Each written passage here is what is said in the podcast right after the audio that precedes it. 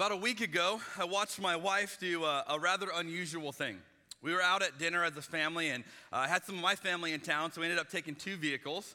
And, and after dinner, we were leaving the parking lot. My wife is driving our, our van in front of us, and, uh, and I'm in, in, a car behind her. And, and I watch her, uh, before we even get out of the parking lot, she stops the van, and I stop behind her. I'm kind of going, What's going on? Then I see her take our four year old's absolutely full drink from dinner, hold it out the window, and dump it. And I'm, you know, parked behind her going, okay, that's interesting.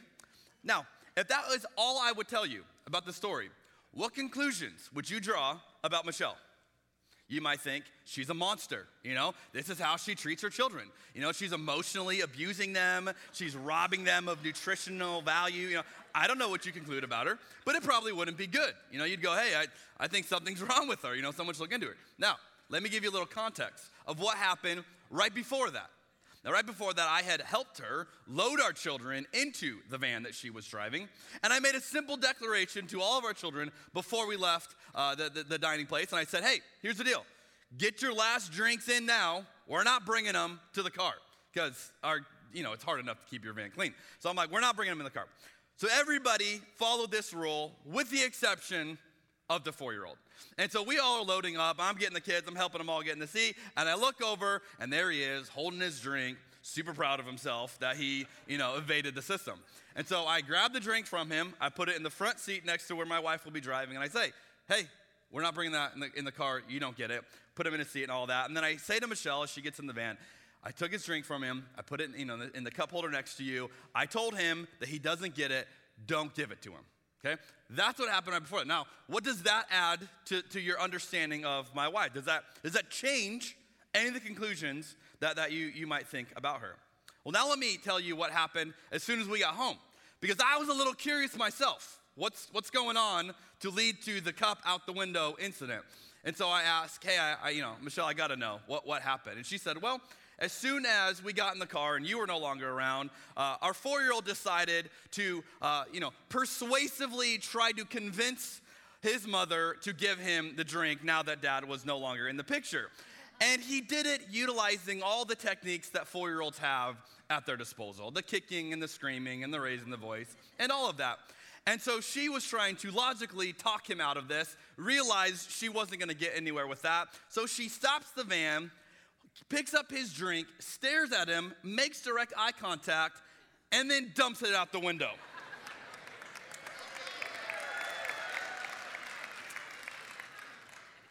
to which she tells me he became silent for the rest of the car ride. now, does that change your view of my wife? Now, in all of this, you begin to see a little bit more of what's going on. And so you can originally draw the conclusion hey, I think she's being mean. I don't think she's a real nice mother. To the end of the story, I conclude that is a moment of parental brilliance. I mean, truly, I told her, honey, I've never been more attracted to you than when I saw, just being honest. It was, it was fantastic. Um, so here's the deal though your view of Michelle is determined by how much of that story you understand.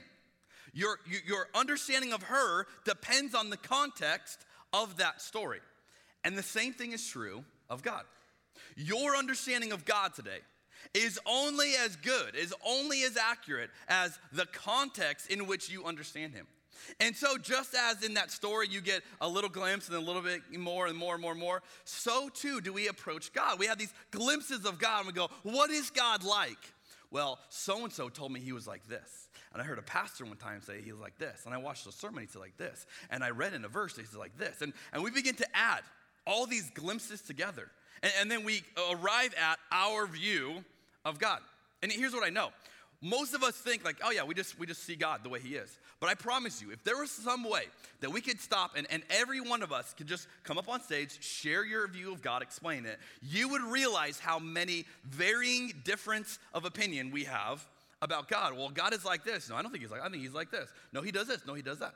And, and so you have all these understandings about God, and you might go, well, well, so what? Why does it matter what we think about God?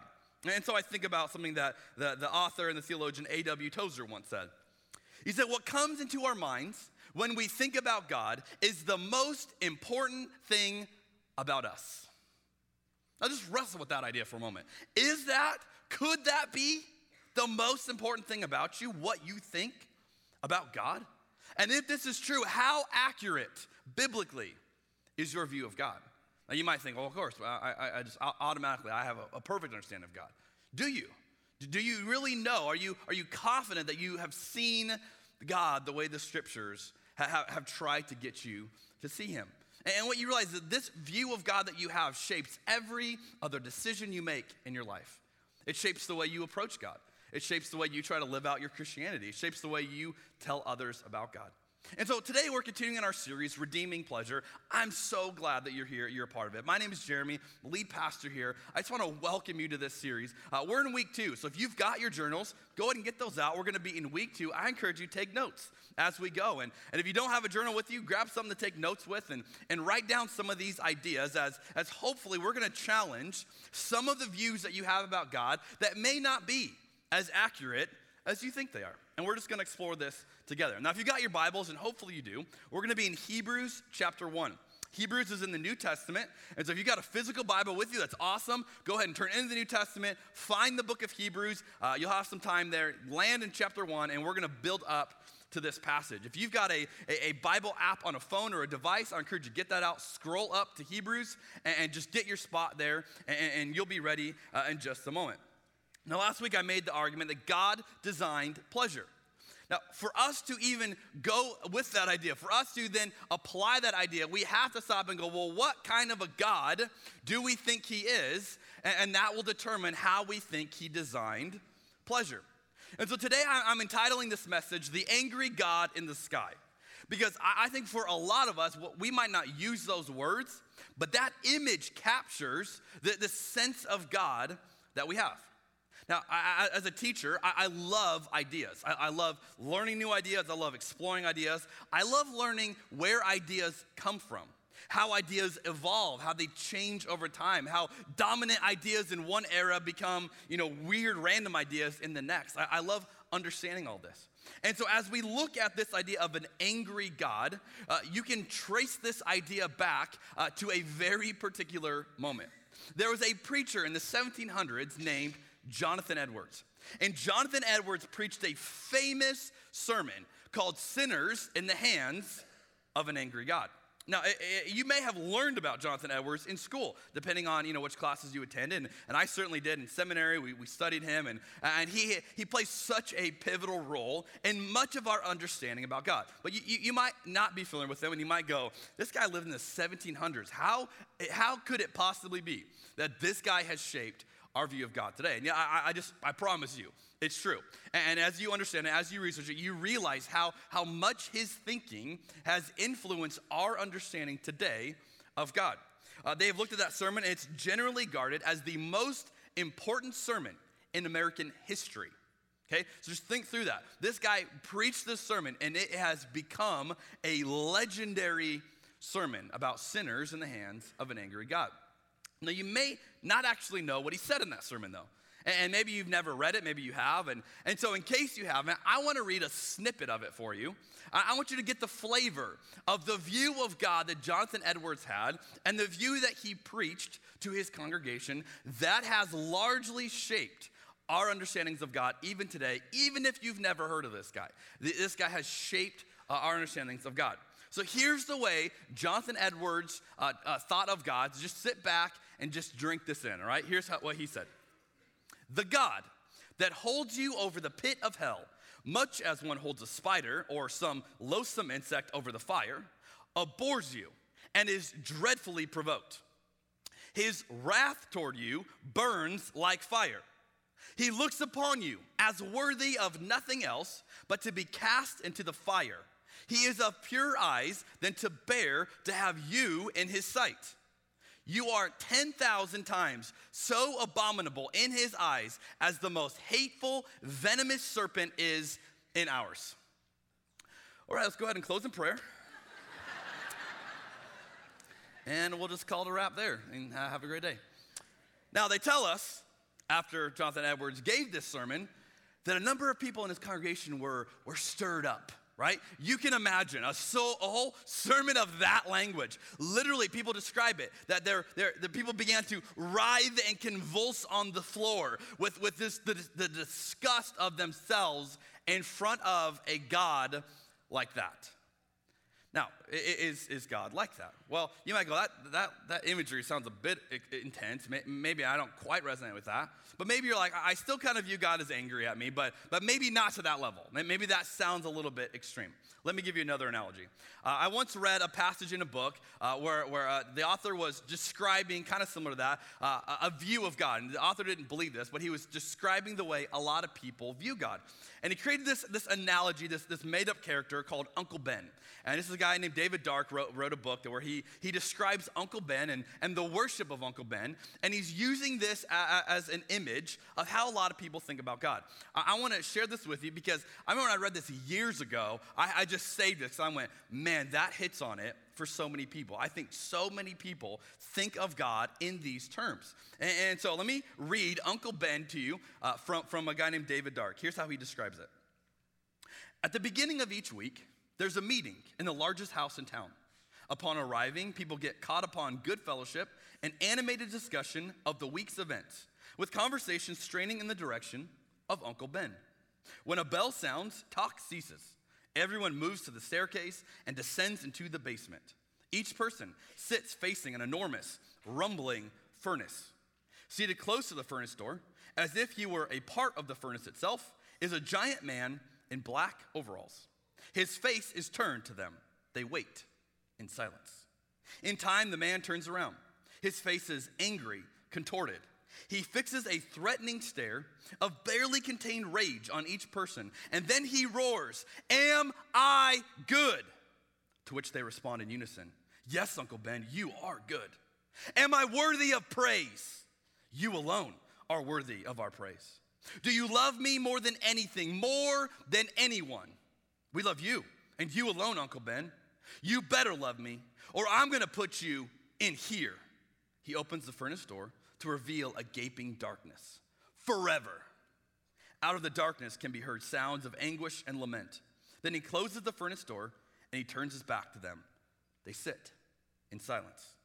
Finally, feeling reasonably assured that Uncle Ben has finished saying what he has to say, they leave. They live their lives as best they can, they try to think and speak truthfully and do well by one another.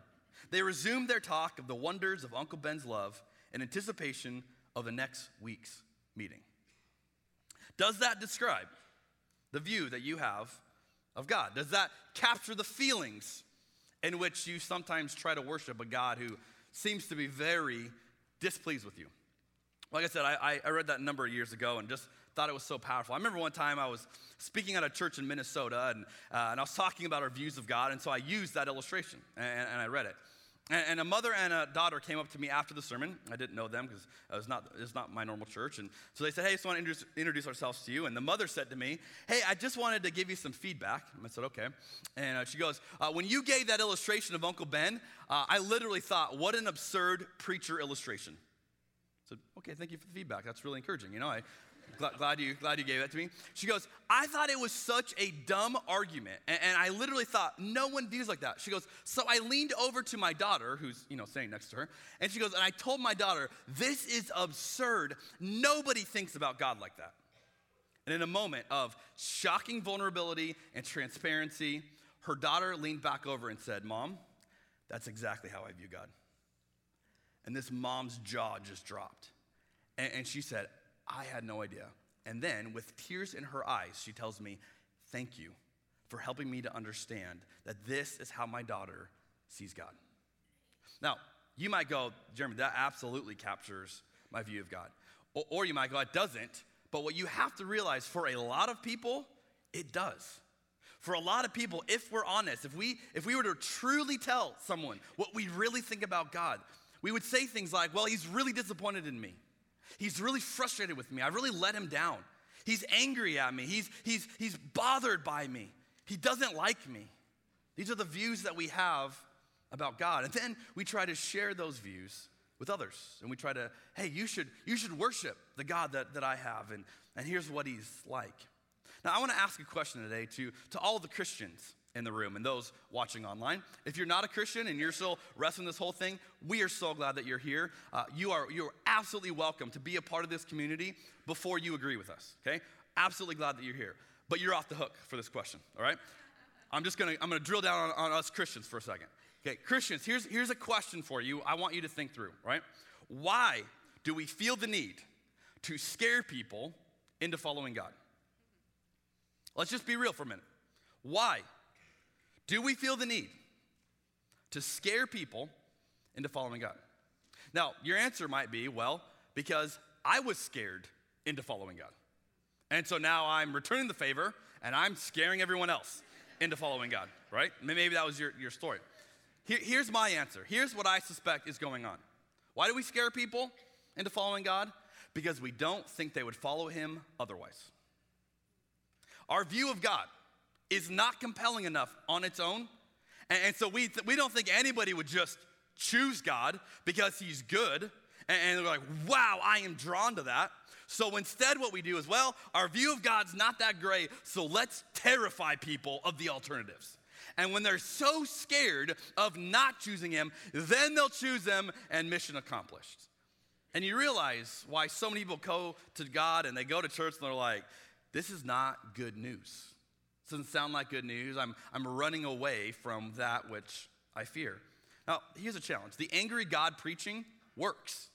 There's a reason why Jonathan Edwards is a legend as a preacher. That sermon worked. It's still studied and read today. There are angry preachers. You can turn on your TV and you will see plenty of angry preachers because it works. But here's the question I have Not does it work, we know it does. The question is, is it true? Is God really like that? Is God's default position towards you one of anger and disgust? Is He literally holding you over the fires of hell? Is that the way God thinks of you? Amen. But let's get there in a minute. More importantly, I like, the, I like the introduction. More importantly, what happens to us when we conclude God is like that? So if we go, yeah, that's how God is, what happens to us? Well, a number of years ago, I was renting a car when I was traveling. I don't know about you, but uh, whenever I rent a, rent a car, uh, I get my defenses up because the, it's a situation where they often try to upsell you on something. Hey, you want an extra this? You want this? Uh, you know. And so I have just learned. I've done it enough to learn. Just go in there and say no to everything because they're gonna try to add on. And, and I've walked away. I'm going how is my bill so much higher than I thought it was going to be? Because I got upsold on stuff. And so I just have learned over the years go into that, have your guards up, be ready to say no. And so one day I, I go and I'm renting a car and I'm, I'm, in, I'm in my rental mode. You know, I'm ready to go. And, and a lady says to me, Hey, would you like a charger? I'm like, who doesn't carry a phone charger these days? That's absurd. So I'm like, uh, No thanks. I got it. She looks at me and she goes, You don't want a charger? okay, lady, I used to be in sales. I know what you're doing here, all right? Uh, yeah, no, I'm good. It's not, you're not gonna put this on me. I'm put it right back on you. You're the weird one, not me. I don't need it. I've got two chargers in my bag right now. Like, I'm good, you know? And so I say defiantly, boldly, like, no, I don't need a charger. At that point, she gives me this really weird look. It's the kind of look where uh, you begin to reassess, like, am I missing something? You know, like, have you ever had that look? And so she's staring at me with this perplexed look on her face. And I begin to replay the conversation in my mind, going, okay, Jeremy, you're missing something here. Replay it, replay it, play it. Finally, as we awkwardly stare at one another, it dawns on me. I say to her, Are you asking me about a Dodge Charger? She goes, Yeah, I'm trying to give you a free upgrade.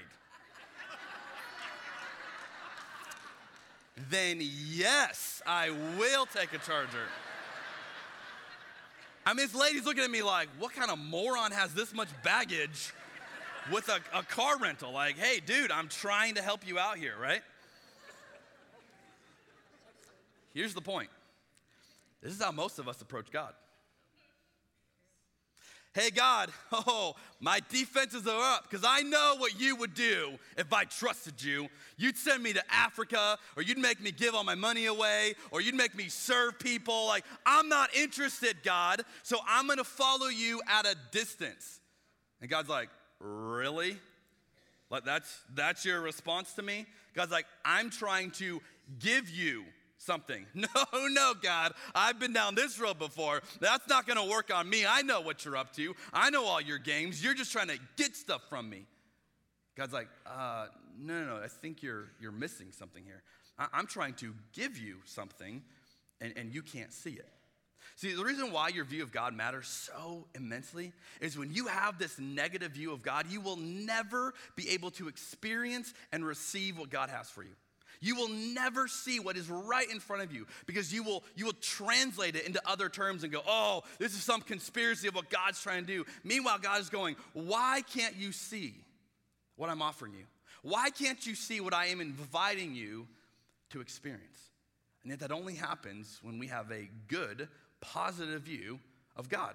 And we understand that, oh, God created pleasure. Now, at this point, you might be going, Jeremy, uh, you're sugarcoating this. That's not, it, it, sounds great, but there's no way that can be true. God's just not like that. All right, let, us let's, let's dive into two objections you may have, you may be thinking about, uh, as to why God couldn't be good. Why we have to have an angry view of God because of two, at least two reasons. Here are the number two, uh, the two biggest ones that I, I see and, and I hear from people. Number one, what about the wrath of God, right? Isn't God this wrathful, you know, guy who's just ready to smite us all? Isn't that his hobby to throw lightning bolts at us and, and you know, bring disaster upon us? Isn't this what he does? Well, let's, let's, let's understand this from a different vantage point. Now, we've been talking about pleasure, how to have a life to the full, a life the way God has designed it. And last week, if you're with us, I, I, explained a, a pleasure cycle that begins in the opening pages of Scripture, but it continues in our lives today. And you can watch this message online, but, but just in case, to, to give us up to speed, here, here's the, the pleasure cycle that I explained. So in Genesis 3, you have Adam and Eve in the garden, and, and there's this little cycle happens. They experience pleasure on their terms. Okay, we're gonna take some of the fruit. Uh, God told us not to. We're gonna disregard that. We know better. Bite into the fruit. Pleasure on their terms. Immediately, though, they experience the natural consequences of that. All of a sudden, they realize we're naked, we're deficient. Something's wrong, something's broken. There is a consequence to the pleasure on their terms, which then leads to them hiding from God in shame. And, and, so this cycle is what you see in the garden, and this cycle continues in our lives today, which is why we get a little squirrely talking about pleasure in church, because our minds immediately kick into the cycle and end there. Go, oh, pleasure, that's just shameful. Only shame happens that because we do not understand the way God designed it. We're doing it outside of His design. Now, take this concept, we talked about this last week, add in the wrath of God. How does this play into this? The wrath of God is step two. Wait, wait, uh, that's, not, that's not enough to be the wrath of God. The wrath of God has got to be this active, violent, aggressive, vengeful thing. No, the wrath of God is when God looks at you and says, You're about to make a really bad choice. And this choice is going to bring harm to you, and it's going to hurt you and it's going to rob you of what I want for you. But I'm not going to force myself upon you. So I'm going to allow you to choose it. The wrath of God in the Garden of Eden was when God watched them holding the fruit moments before they bite into it. And God knows, do not eat that fruit. It is not going to produce what you think. And God says, I'm allow you to eat it. He doesn't stop them. There's no angel that swoops in and swats the, you know, the, the fruit away from him and goes, no, you can't do this. God goes, hey, I, uh, I'm gonna, I'm gonna let you do it. And so God allows that to happen. This is the wrath of God. It's just not the way we often think about it. I love the way that the theologian Brad Jersak says it. He says, The wrath of God is understood as divine consent to our own self destructive defiance. The wrath of God is God saying, Okay, I will allow you to do what is ultimately going to bring harm to you but you, you are so set upon it. It is when God is literally, his heart is breaking, watching Adam and Eve going, Do not eat this. I instructed you. I told you. It's not going to be good for you. But the wrath of God is when God says, okay, you, you can do it. I'm not going to stop you anymore. And, and I think the grace of God is every time He intervenes and stops us from doing the things that we want to do. And the wrath is the moment He goes, hey, I'm going to let you do it. And God, in His sovereignty and His goodness, will allow you to choose outside of Him. And you might think, yes, that's exactly what I want. That's actually the wrath of God. If you've ever eaten at a Burger King, you, you may know that Burger King has a slogan that they say. The slogan they use is, have it your way. Now, whether or not this is, this is actually what happens when you go to Burger King is a separate issue. However, this is their advertising, so let's talk about it. So when you go to Burger King, the, the point they want you to understand, right, is it's all about you. You tell us, we work for you. You customize it. You figure out whatever you want. We're here to help you. Have it your way. When you're at Burger King and someone says to you, have it your way, that's a great thing. When you are talking to God and God says to you, have it your way, that's a really bad thing. That's the wrath of God. When God says to you, okay, you don't want to follow me? You don't want to trust me? You don't want to receive the goodness that I have for you? Have it your way.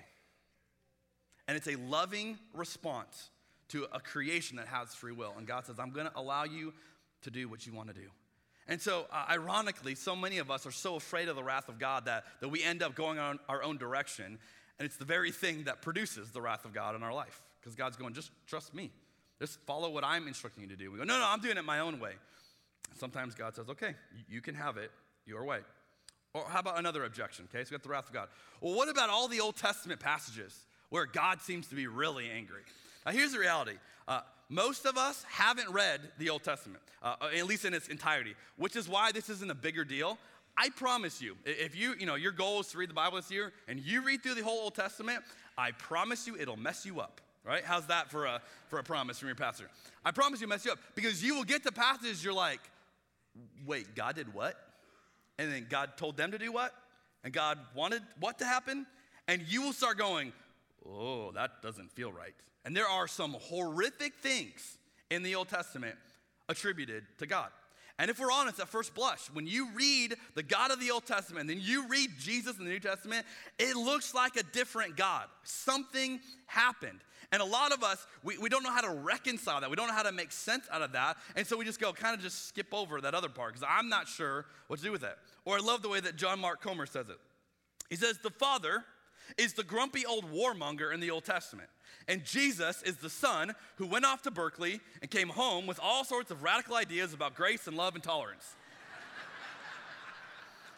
Yeah, I like I like the son better. He's cool. Let's let's go with that guy. Like his dad has issues, but but the son's pretty cool. So so most of us we just like just ignore the Old Testament. Like don't don't read it, don't talk about it. We're not really sure what to do with that. Let's just focus on Jesus. Now let me give you a little spoiler alert in, case you haven't read the Old Testament yet.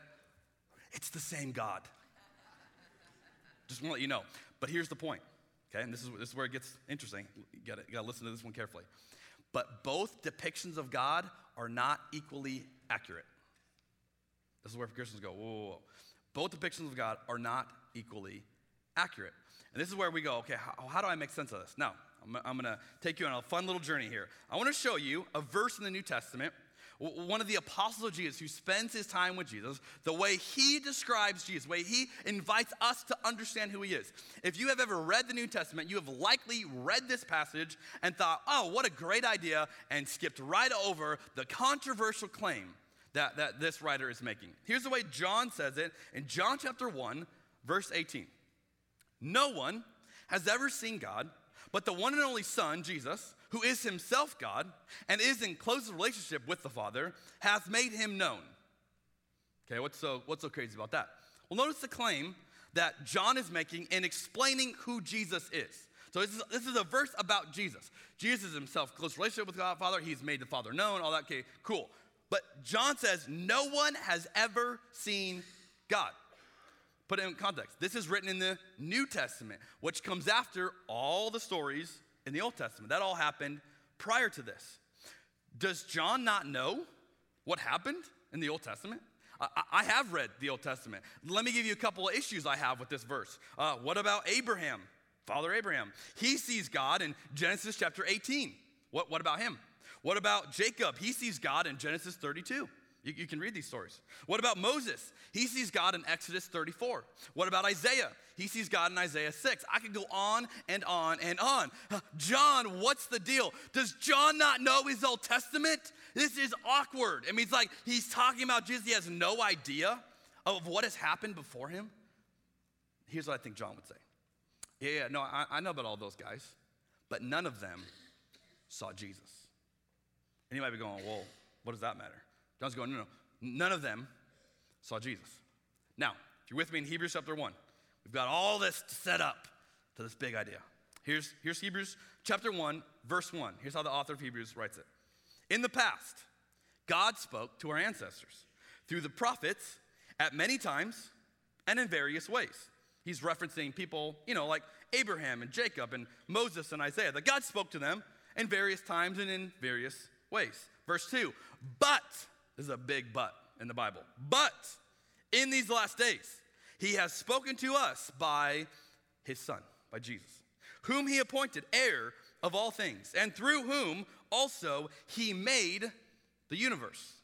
Jesus is not a newcomer into the scene. He was always around, he has always been around, and he was around during the Old Testament. Verse 3 The Son, Jesus, is the radiance of God's glory and the exact representation of his being. Notice what it doesn't say. He's, he's a partial representative. He kind of looks like God. He somewhat shows us what God is like. No, no. He is the exact representation of his being, sustaining all things by his powerful word. After he had provided purification for sins, he sat down at the right hand of the majesty in heaven. This is an unbelievable argument for Jesus that the New Testament writers are saying. If I could paraphrase what Hebrews chapter 1 is saying, I would paraphrase it like this God has a face. God has a face. Like, what's God like? Is he angry? Is he up in the sky? Is he throwing lightning bolts? Does he look like Zeus? No. God has a face. And we've seen it, not literally, we've, we've seen it through Jesus. We know that's what God looks like. They, they, they didn't know that. And, and so John can look at the entire Old Testament and go, they had not seen God because they never saw the face of Jesus. It's an incredible claim for us today. Now, last week when we were talking about pleasure, I set up this uh, principle. By pursuing pleasure on God's terms, we experience more of it. Why is that true? It's true because God is not an angry God up in the sky who is against you. It's because God looks like Jesus. That's why that's true. Let me say it another way God can't not look like Jesus. It's a lot of negatives in that sense. God can't not look like Jesus. The only way God ultimately looks, the way the New Testament writers explain it, is like Jesus. That's what God looks like. And anytime we decide, I'm going to pursue pleasure on my terms, we, we are opting out of the goodness that Jesus is offering us. And the Bible would call that sin. There is sin, and there are consequences to sin. You know, oh, Jeremy, you're sugarcoating this. No, there's sin, there's consequences to sin, and there's a wrath of God, and God will allow you to sin. He'll allow you to choose other than Him. But the reason you experience the wrath of God is not because God is angry and can't wait to smite you and it just has this, this you know, revenge thing against you is because God is so good that in His goodness, if you want to choose other than Him, He will allow it. And in the process, you experience the wrath of God. And so many Christians, we, we, we follow God because of what we're afraid of, because of this fear. And, and that might be a starting point. That's never the story that the, the, New Testament writers depict. That's never the story in its entirety. It's not just, hey, run away from what you're afraid of, it's running toward what you love. And so we don't follow God. We don't, we don't become a Christian because we're running away from the moral police, because we're running toward Jesus. And we realize He has something incredible to offer us if we would trust Him. So as we close today, here's my question for all of us.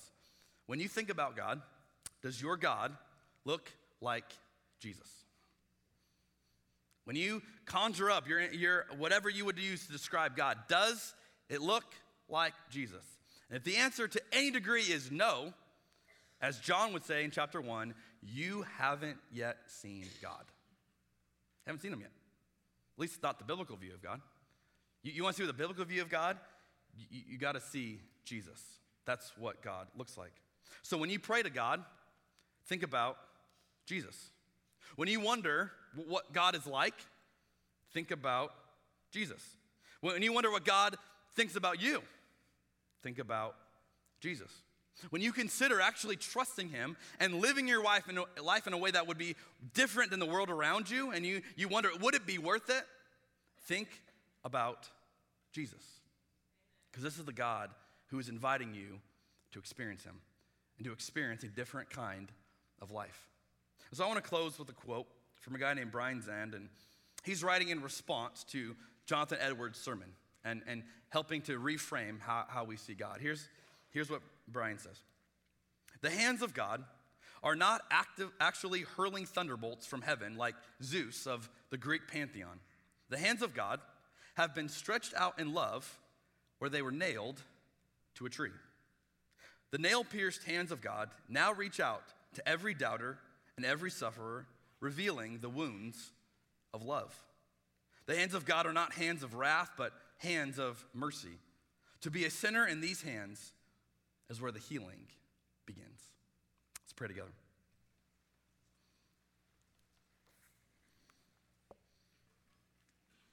God, if we're honest, a lot of us came in here today with all kinds of understandings of what you're like.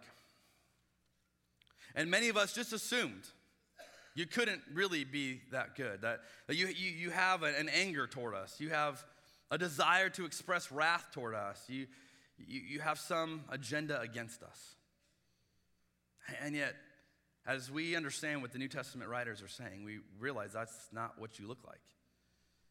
You look like Jesus, who went to a cross to take our sins, our mistakes, our failures, and instead of us experiencing the consequences of them as the cycle would normally dictate, you stepped in front of that and you experienced the consequences of that.